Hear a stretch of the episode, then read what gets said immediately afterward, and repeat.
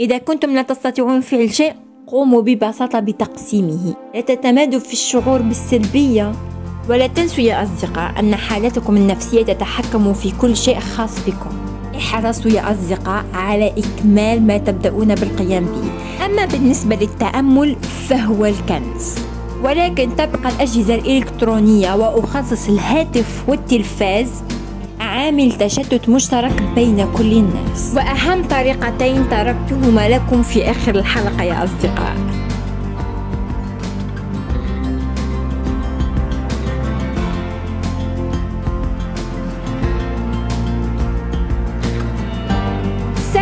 نتمنى تكونوا بخير ومرحبا بكم في حلقة جديدة من بودكاست موضوع اليوم.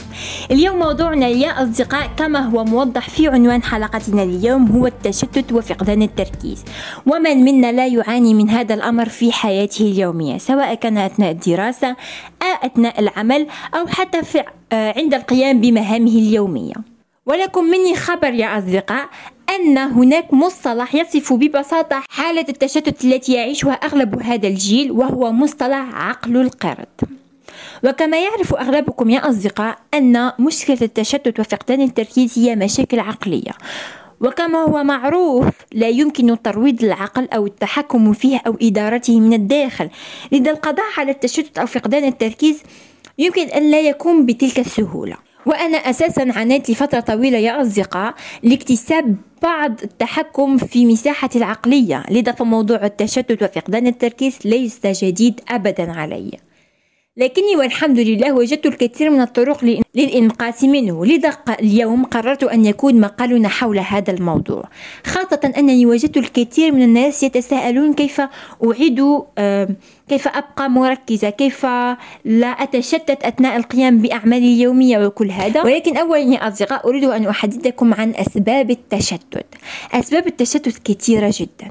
ويمكن أن يعود إلى أسباب نفسية أو طبية. لذا إن وجدت أن تشتتك فوق الحدود لا ضرر من الذهاب إلى الطبيب وأخذ الاستشارة منه.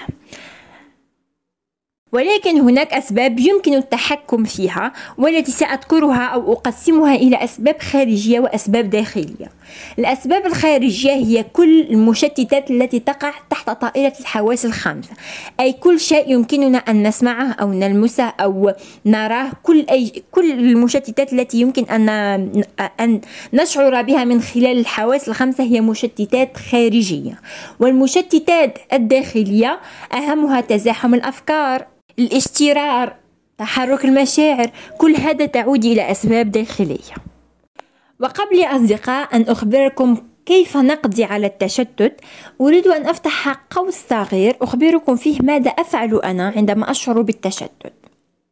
عندما أفقد التركيز يا أصدقاء أو أشعر بالتشتت أخذ بكل بساطة بعض الراحة وأتوقف تماما عن العمل التي أقوم به لفترة قصيرة حتى أستعيد نشاطي الذهني والبدني من جديد.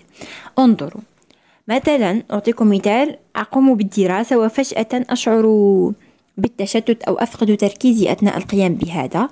كل ما أقوم به هو مثلا أقوم بالرياضة لمدة 30 دقيقة أو أذهب فقط وأشرب كأس قهوة أو أذهب وأنظر من النافذة أو أنام لمدة لمدة 20 دقيقة 30 دقيقة. لذا يا أصدقاء افعل افعلوا فقط مثلي. عندما تشعرون بالتشتت لا تحاولوا تعتيب أنفسكم أو تقولوا لماذا لا أستطيع أو لماذا لا أكمل ما أبدأ بالقيام به. فقط توقفوا عن فعل ما تقومون بفعله وأعطوا لأنفسكم بعض الراحة فقط لتستعيدوا نشاطكم وتستعيدون شغفكم. نغلق القوس يا أصدقاء ونذهب إلى كيف أقضي على التشتت. هناك الكثير من الطرق يا أصدقاء للقضاء على التشتت. سأذكر الكثير الكثير من من الطرق. يمكنكم أن تطبقوا الأفضل والأنسب إليكم. أول شيء يا أصدقاء تعرفوا على السبب وابتعدوا عن المشتتات. لقد ذكرنا سابقا بعض من أسباب التشتت. حاول أن تركز معهم وأن تتعرف على سبب تشتتك أنت. فمعرفة السبب هو أسهل طريق للعلاج. كذلك حاول الابتعاد عن المشتتات وكل شيء يثير التشتت. وهذه تختلف من شخص إلى الآخر. مثلا هناك بعض الأشياء التي قد تشتتني ولكنها لا تشتتك أنت. لذا أنا أقوم بتكرار هذا أن تتعرف على سبب تشتتك أنت. ولكن تبقى الأجهزة الإلكترونية وأخصص الهاتف والتلفاز عامل تشتت مشترك بين كل الناس. لذا حاول التقليل من استخدام وسائل التواصل الاجتماعي قدر الإمكان وإيجاد البديل المناسب لاستغلال الفراغ الخاص بك. لا أقول يا أصدقاء أن تقوموا بالتوقف عن استخدام وسائل التواصل الاجتماعي ولكن حاولوا فقط التقليل. إن كنت تقضي مثلا ست ساعات على وسائل التواصل الاجتماعي حاول أن تجعلها اليوم خمس ساعات ونصف. غدا تجعلها خمس ساعات. بعدها تقوم بالتقليل شيء فشيء حتى تصبح تقضي مثلا على وسائل التواصل الاجتماعي فقط ساعة أو نصف ساعة في اليوم. وهكذا تقوم بالإنقاذ من نسبة تشتتك. تاني طريقة يا أصدقاء هي ممارسة الرياضة والنوم جيدا والقيام بالتأمل. لو تمعنتم يا أصدقاء في أغلب حلقاتنا لوجدتم أن ممارسة الرياضة والتأمل عامل مشترك بينهم. لوجدتم أن ممارسة الرياضة والتأمل عامل مشترك بينهم. لذلك يجب عليكم أن تفهموا أولا أن الرياضة ليست فقط لجسد جميل بل هي مفيدة لجميع مكونات جسدنا. كما يجب عليكم يا أصدقاء أن تناموا ما بين الست إلى 8 ساعات يوميا لتنظيف كل القمامة التي, ينتج التي ينتجها عقلكم أثناء القيام بمهامكم اليومية. فالعلم قوي جدا حول أهمية النوم. فيمكن لأي شخص أن يخمن سبب أهمية الاهتمام بالصحة العقلية خاصة عندما يكون السعر هو ذكائك وجاذبيتك الاجتماعية. عليكم ألا تنسوا أبدا أن النوم لساعات معينة يزيد من نشاطكم ويزيد من قابليتكم على استيعاب عدد أكبر من المعلومات. ولا تنسوا أبدا يا أصدقاء إبقاء جسدكم مرطبا بشرب كميات وافرة من الماء. أما بالنسبة للتأمل فهو الكنز. وأشدد على أهمية التأمل. فهو يساعدكم على الحفاظ على أنفسكم وتقوية الذاكرة ويزيد التركيز ويخفض من التشتت وقلة الانتباه. هذا غير أنه يقلل من التوتر والقلق مما ينتج عنه الارتياح الذهني. لذا قبل الدراسة وحتى الدخول في مقابلة عمل جرب الاسترخاء والتأمل لخمسة عشر دقيقة أو حتى خمس دقائق. فمثلا أنا حينما يكون عندي امتحان صعب أمارس التأمل على الأقل خمس دقائق قبل قبل الامتحان فمثلا إذا كان لدي امتحان على الثامنة صباحا أنهض السابعة صباحا أقوم بالتأمل لخمس دقائق ثم أذهب للامتحان. فالتوتر والتشتت والخوف كلهم يتحولون يا أصدقاء إلى الراحة كذلك تجدون تركيزكم على أهبة الاستعداد. يمكنكم حقا أن تجربوا هذه الطريقة وتخبروني آراءكم في المربع في الأسفل. ثاني كنز معنا يا أصدقاء هو الاستمرارية. احرصوا يا أصدقاء على إكمال ما تبدأون بالقيام به. لا تتركوا أي شيء أي شيء تبدأونه في المنتصف. فمثلا إذا كنتم تقرؤون مقالة وشعرتم أنكم مللتم أو أن عقلكم لا يريد الاستيعاب حذار أن تتوقفوا على عن قراءة تلك المقالة. فقط اقرأوا المقالة مجددا بهدوء مع الحرص على الفهم أو يمكنكم تقسيمه أو يمكنكم تقسيم المقالة إلى قسمين. كل قسم تقرأه في مرة لكن بشرط أن تقرأ أن تقرأ كل قسم بتركيز.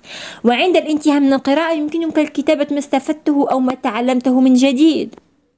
لذا ببساطة إذا كنت تفعل شيء ما وتشعر أنك غير قادر على الاستيعاب قسمه على مرتين وافعل, وافعل نفس الشيء مع كل شيء معك.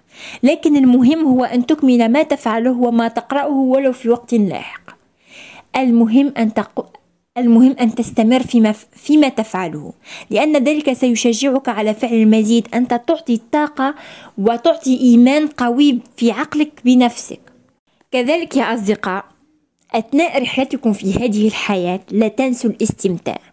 أهم شيء في حياتنا هو الاستمتاع بفعل ما نفعله. فإذا كنت تمر بفترة ليست جيدة أو مررت بفترة كبيرة من الشغل والإجهاد وكل هذا أنصحك أن تستمتع. اقضي وقتا ممتعا مع الأصدقاء والأهل لمدة أسبوع مثلا. افعل كل ما يحلو لك. المهم أن تستمتع. هذا شيء ضروري لإكمال كل ما تحبه. لا يمكنك أن تمشي في طريق لا تحبه في طريق لا تستمتع فيه في طريق تشعر كأنك مجبر على المشي فيه. حاول أن تجعل كل ما تفعله عبارة عن استمتاع. ولا تنسوا ممارسة عادات جديدة. خصصوا في اليوم يا أصدقاء ولو كان ربع ساعة لتتعلموا شيء جديد كممارسة التأمل التي ذكرتها سابقا أو تعلم مهارة جديدة لغة جديدة معلومة جديد تدريب جديد.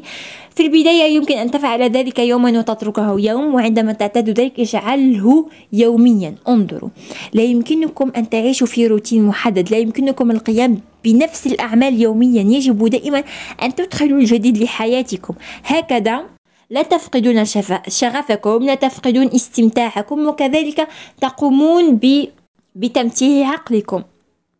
كذلك طريقة أخرى يا أصدقاء وهي التخطيط اليومي وتحديد الأهداف. لا أحد يمكنه أن ينكر أهمية تحديد الأهداف يوميا. إنها شيء بسيط ولكنه فعال جدا. كأنك ترسم لعقلك جدول وتخبره أنه هذا ما يجب عليك فعله. فبهذا يعرف حقا ما يجب عليه فعله. ذلك يا أصدقاء حاولوا تحديد الهدف من العمل التي تقومون به. حددوا الهدف من القيام بالمهمة قبل البدء بها أساسا. وضع له سقفا زمنيا. كما حاول أن تكافئ نفسك عندما تنهي العمل في الوقت المحدد. وحاول أن تعاقبها عند التأخر. وأهم طريقتين تركتهما لكم في آخر الحلقة يا أصدقاء. أول شيء هو الالتزام. انظروا يا أصدقاء سأشرح لكم الأمر بطريقة بسيطة جدا. الدماغ يشعر بألم حقيقي عندما يركز في شيء معين كالدراسة مثلا أو سماع محاضرة مفيدة أو تعلم شيء جديد. وإنها ليست بمزح إنه ألم حقيقي كألم التمارين الرياضية دون مبالغة. الآن سأسألك سؤال. لو قمت بتمرين الضغط عشرين مرة بعد انقطاع سنة. سنة لم تقم بأي تمرين ضغط والآن عدت لقيام تمارين الضغط. وعشرين تمرينة ستشعر بروحك تخرج من جسدك وربما تتراجع عند التمرين الخامس السادس العاشر.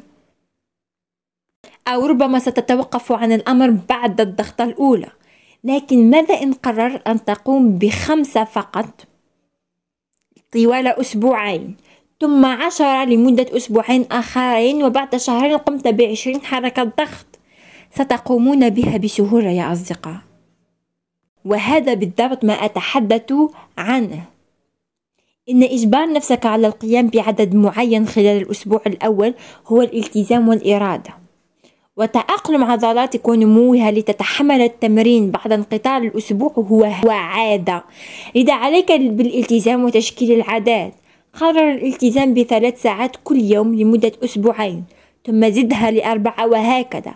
أنا أتكلم عن كل الأمور سواء التركيز أو الابتعاد عن كثرة الكلام أو الابتعاد عن الهاتف أو كل شيء سلبي في حياتك. هذا هو السر ببساطة. نصيحتي لكم أن لا تتمادوا بفشلكم لا تتمادوا في الشعور بالسلبية. إذا كنتم لا تستطيعون فعل شيء قوموا ببساطة بتقسيمه. كذلك يا أصدقاء هناك سر آخر وهو تمرين التنفس. يعتبر هذا التمرين مهما جدا. فالتنفس العميق يعني إدخال الهواء من الأنف مع مراعاة إغلاق إحدى الفتحتين وإخراجه من الفم بصورة بطيئة وعميقة. قم بتكرير العملية من خمس إلى سبعة مرات لكل جهة. هذه التقنية يا أصدقاء تقوم بضخ كميات عالية من الأكسجين مما ينشط الخلايا الدماغية بسبب تغذيتها السليمة. مع تكرار العملية في فترة الاسترخاء وحتى قبل فعل أي شيء من الأمور كالدراسة مقابلة العمل الاجتماعات والعديد من الأشياء الأخرى ستجد أن تركيزك قد زاد. ولا تنسوا يا أصدقاء أن حالتكم النفسية تتحكم في كل شيء خاص بكم. فإذا كانت حالتكم النفسية سيئة اصلحوها ثم عودوا إلى حياتكم العملية مجددا. فعندما تكون الرؤية واضحة تكون القرارات سريعة. ولذلك نرى الأشخاص الناجحين يتخذون القرار بشكل سريع نسبيا بالنسبة إلى غيرهم لو كان في مكانهم ولا مكان أو مجال لديهم للتردد في سلك هذا الطريق أو ذاك. لأنهم لا يعانون من التشتت مثل ما نعاني منه نحن. وهذه هي نهاية حلقتنا اليوم يا أصدقائنا. نتمنى لكم الاستفادة. نتمنى أنكم استمتعتم أثناء الحلقة ونلتقي في حلقة قادمة إن شاء الله.